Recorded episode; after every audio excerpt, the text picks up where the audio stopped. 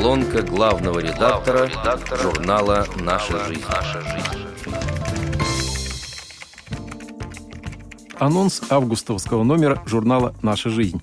Рубрика «В правлениях и местных организациях ВОЗ» знакомит читателей с первой частью рассказа председателя Мордовской ЭРО ВОЗ Марины Ивановны Пуряевой о своем пути во Всероссийском обществе слепых и жизни республиканской организации. Родилась я 22 апреля 1964 года в Копейске Челябинской области, где и прошли первые годы моей жизни. Там же я начала свое обучение в школе. А в 1974 году мама перевезла нас со старшей сестрой на свою родину, Рузаевку Мордовской АССР. С детства у меня была сильнейшая близорукость, что, конечно, сказывалось и на процессе учебы. Я старалась всегда сидеть поближе к доске. В Рузаевке была общеобразовательная школа, в которой, разумеется, не имелось каких-либо специальных условий для слабовидящих детей. Но это не мешало мне получать образование и активно проявлять себя среди сверстников.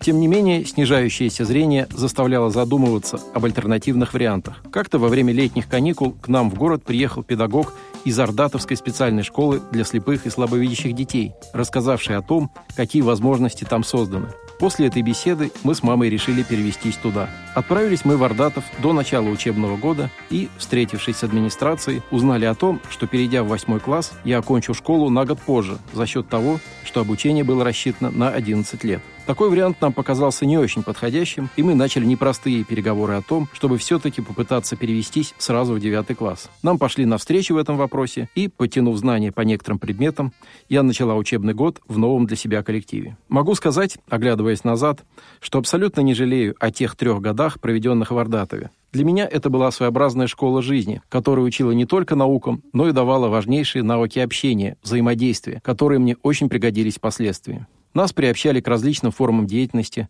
чего сейчас так не хватает многим молодым незрячим. Мы дежурили в столовой, убирали территорию возле школы и, конечно, развивали собственные навыки на уроках труда. Эту замечательную пору взросления я всегда вспоминаю с особенным теплом. После окончания школы я решила поступать в Кисловодское медицинское училище на массажиста.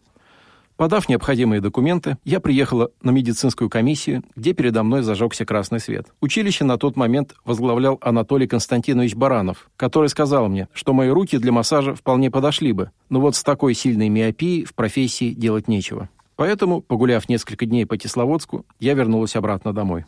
Следующим этапом стало Саранское учебно-производственное предприятие ВОЗ, куда я устроилась намотчицей катушек. Рабочий коллектив тогда был довольно большой около 900 человек. Первый месяц я проходила обучение в качестве стажера, а потом уже работала в цехе с присвоением квалификационного разряда.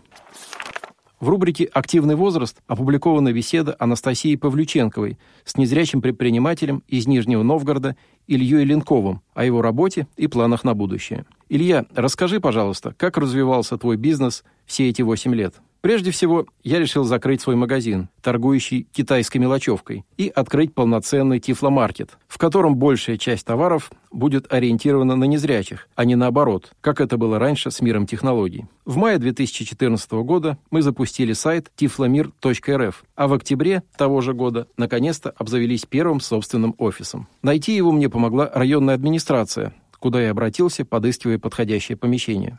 Там мне посоветовали поговорить по этому поводу с директором торгового центра «21 век», который, в свою очередь, предложил мне две площадки на выбор. Одну на втором этаже с более высокой арендной платой, а вторую под лестницей. Тогда нам было не до роскошества, поэтому мы выбрали второй вариант. Тем более, что оба пространства оказались открытыми, без каких-либо ориентиров, так что пришлось еще доплачивать за дополнительную перегородку. Зато нам сделали скидку на аренду около 20%. Ты часто говоришь «мы». Получается, у тебя есть партнеры или наемные сотрудники? Первые пару месяцев со мной работала пожилая женщина, которая до этого помогала мне организовывать выставки в первичках. А когда она ушла, я взял на работу своего однокурсника Александра. И вот тогда мы уже более основательно взялись за дело. Изначально, конечно, заказов поступало немного, да и были они в основном мелкими. Но все же кое-какая клиентура с прежних времен у нас осталась. Потихоньку нарабатывалась новая база клиентов. И это позволяло хоть как-то держаться на плаву. В мае 2015 года мы открыли расчетный счет в банке, и дела пошли в гору. У нас не только увеличился объем розничных покупок, но и благодаря возможности рассчитываться по безналу появились оптовые заказы. Для госучреждений, закупающих тифлосредства, например, это вообще единственный возможный вариант. А еще той же весной Центр занятости выделил нам средства на обустройство рабочего места для Саши, у которого также есть инвалидность, правда не по зрению. Мы закупили необходимое оборудование и мебель а Центр занятости компенсировал нам расходы. На тот момент максимальная сумма компенсации составляла 72 тысячи рублей. Рубрика «Личность» представлена статьей полномочного представителя президента ВОЗ в Приволжском федеральном округе, члена Центрального управления ВОЗ, председателя Татарской региональной организации ВОЗ Владимира Алексеевича Федорина о своем учителе и наставнике Леониде Федоровиче Смелкове, члене Союза писателей России и председателе Центральной контрольно-ревизионной комиссии ВОЗ. Признаться, мне по жизни везло на хороших людей. В первую очередь к таким отношу работников Лаишевской школы-интерната для слепых и слабовидящих детей. И не только учителей и воспитателей, но и всех работников технического блока, сумевших сделать все, чтобы мы назвали интернат своим вторым домом. Это ли не высшая оценка труда коллектива специального учебного учреждения? Были такие люди и в Казанском государственном педагогическом институте, на физико-математическом факультете, где мне после окончания средней школы наряду с высшей математикой довелось познавать основы педагогической науки. Как не вспомнить куратора нашей группы Ильгиза Мударисовича Мударисова, читавшего лекции по математическому анализу, Наталью Александровну Половникову, доктора педагогических наук, своими креативными лекциями, не оставлявшую равнодушными даже самых нерадивых студентов. Ивана Федотовича Корнеева, который вел практикум по преподаванию математики, Мансура Зиядиновича Зиединова, заместителя декана факультета. Они делали все, чтобы мы стали хорошими учителями. А как тут не вспомнить старших коллег-учителей, поддержавших меня, когда я делал первые неуверенные шаги на педагогическом поприще, постигал азы управленческой деятельности должности директора республиканского учебного заведения. Сколько замечательных людей оказалось вокруг меня, в любой момент готовых протянуть руку помощи в преодолении многочисленных, порой казавшихся неподъемными трудностей, когда я возглавил татарскую организацию ВОЗ. И все же в солидном списке дорогих мне людей особое место я отдаю Леониду Федоровичу Смелкову, вот уже 54 года нашего с ним знакомства, со школьных лет и по настоящее время, он всегда рядом со мной, с моей семьей, так как и супруга моя, Нурия Шахисламовна, также является его ученицей. На всех этапах нашей жизни, где были не только светлые полосы, мы всегда чувствовали живое участие Леонида Федоровича в преодолении наших проблем. Мы же, в свою очередь, были рады поделиться с ним своими жизненными радостями и успехами. Первая моя встреча с Леонидом Федоровичем состоялась в школе-интернате для слепых и слабовидящих детей. Произошло это в далеком 1968 году, когда наша школа поменяла прежнее место своего пребывания.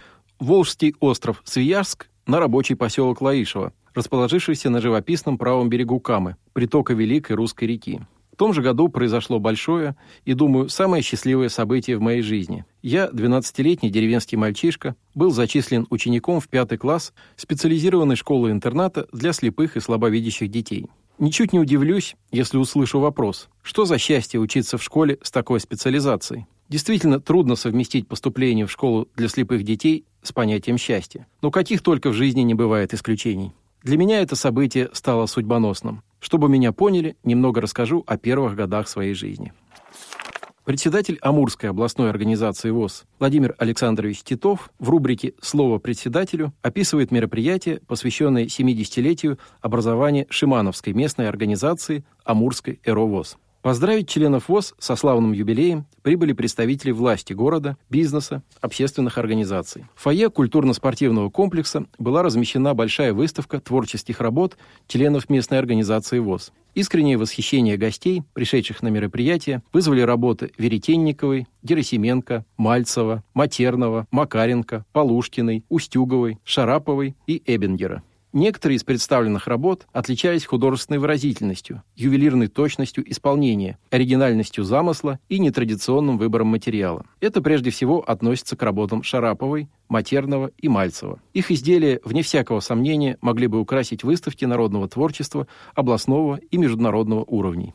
Торжественное мероприятие открылось гимном ВОЗ, придавшим ему особый настрой, сохранившийся до самого его завершения. Экскурс в историю создания Шимановской местной организации, представленный ведущими, напомнил имена тех, кто стоял у истоков организации, объединяющей Шимановский, Сковородинский Зейцкий, Тындинский и Магдагачинский районы. Праздничное действо сопровождалось выступлениями солистов и творческих коллективов культурно-досугового центра. Далее слово для поздравления было предоставлено руководителю аппарата главы администрации Трофименко и председателю городского совета народных депутатов Баешко. Руководитель аппарата главы администрации подчеркнула важную социальную роль местной организации, которую та выполняет вот уже на протяжении 70 лет, вовлекая инвалидов по зрению в активную общественно-политическую и культурную жизнь города и области. Председатель городского совета народных депутатов отметила роль организации в реабилитации инвалидов по зрению. Для полноценной жизни людей, особенно людей с ограниченными возможностями здоровья, очень важны и моральная помощь, и дружеское плечо. Вы – люди с большим сердцем, отметила Светлана Васильевна. Она поблагодарила председателя Шимановской местной организации Оксану Рафаэльевну Устюгову за умелое и эффективное руководство и выразила готовность и дальше поддерживать местную организацию. В рубрике «Память сердца» напечатаны произведения незрячих поэтесс из сборника к 13-му съезду ВОЗ «Видеть сердцем мир земной». Марина Архипова. «Не сдерживаюсь, срываюсь, как плеть для тебя, мой крик.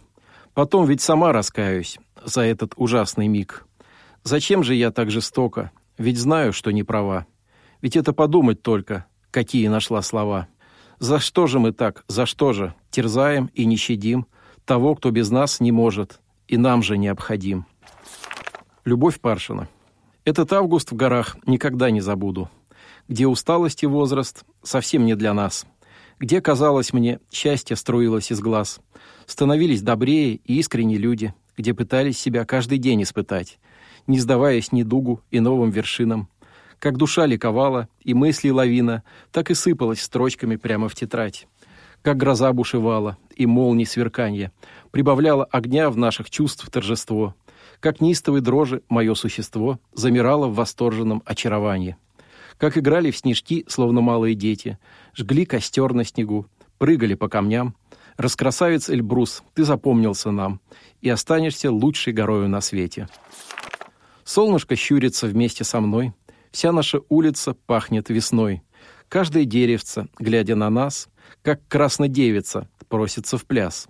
Лужи кривляются, морщится снег. Солнышку нравится радовать всех. Хочется каждому добрых лучей, ярко-оранжевых, погорячей. Я их сегодня же к вам принесу, в песенке сложенной, и на носу. Я к тебе приду в последний раз. Как всегда, наверное, опоздаю. Искупаюсь в бездне карих глаз и слезинкой горестной растаю. Больше ты не скажешь «подожди» и не назовешь меня любимой. Нас разлучат серые дожди, дни однообразные и зимы. Я приду к тебе в последний раз. Знаю, это нужно нам обоим. Проводить любовь в последний час, связанную общую судьбою. Поцелуй последний, сердце крик. Взгляд прощальный и твои объятия нас соединят еще на миг, и душа застынет на распятии. Зоя Шишкова. Сейчас твои печали, как летняя гроза, немножко испугали, и солнышко в глазах, и небо голубое, и нет ни крыш, ни стен, и я сдаюсь без боя, твои улыбки в плен, а годы словно люди, бегут они, спешат, и скоро уж не будет смешного малыша. Нелегкие дороги, крутые виражи, не детские тревоги. Она такая, жизнь. И никуда не деться, и в сказку не уйти. Сумел бы ты из детства улыбку унести. А поэтическую страницу в журнале представляют стихи Леонида Смелкова, отмечающего 3 сентября свое 80-летие. «Жду я тебя, хорошая. Думал, забудется прошлое. Только затея это зряшная. Ты мне не стала вчерашнюю. Все, что рукой твоей пишется, песней мне издали слышится. Все, что тобой произносится, в песню счастливую просится. Близкая ты и далекая, тайна моя синеокая. Улицы с толпами длинными, мне без тебя пустынные. Солнце в зените над городом, но без тебя мне холодно. Холодно от одиночества. Встречи с тобою хочется. Вся твоя жизнь, как награда мне. Счастье твое, как радуга. Имя твое — сияние. Искорки сквозь расстояние Равных тебе нет по-прежнему. Светлое, вечное, вешнее. Гуси домашние, птицы вчерашние. В пору крылатую мчались куда-то вы. Вольные, дикие, с шумными криками, быстрыми стаями смело влетали вы. В зори весенние, в ночи осенние. Птицами синими в детстве вы снились мне. Грузными, важными стали однажды вы. С небом не спорите, с курами вздорите, в лужах хлопочете, сытно гогочете, и не достай вам, лишь бы хозяева были довольными. Но все же больно вам слышать по осени крики над озером, крики ведущего, стаю зовущего. Вдруг в вашей памяти вновь просыпается стертое временем, самое древнее, вечно тревожное чувство дорожное. Только бессильны вы, хлопая крыльями. Жалко вас, страшно мне, птица вчерашняя. О счастье песню женщина поет. Улыбка на устах, а сердце плачет. О счастье надо бы не так, иначе. Но ведь оно у всех у нас свое. О счастье песню женщина поет. Отец ей пел о том же в давнем детстве. Он пал в бою одним из первых в Бресте. Но песня не угасла, а живет. О счастье песню женщина поет. Она ее так часто пела сыну. Пропал в Афгане он, бесследно сгинул, и в сердце боль вовеки не пройдет. Поздравляем! Бесспорно, Леонид Смелков звучит и гордо, и лирично. Наставник всем помочь готов, по интернету или лично. Менять дела и города, идти на риск без перехлеста, не расслабляться никогда. Ему, наверное, непросто. Зато и виден результат у капитана высшей лиги. Достойно в памяти стоят ученики, проекты, книги. Пусть добавляются всегда к здоровью в творчестве успехи, а юбилеев череда умножит жизненные вехи.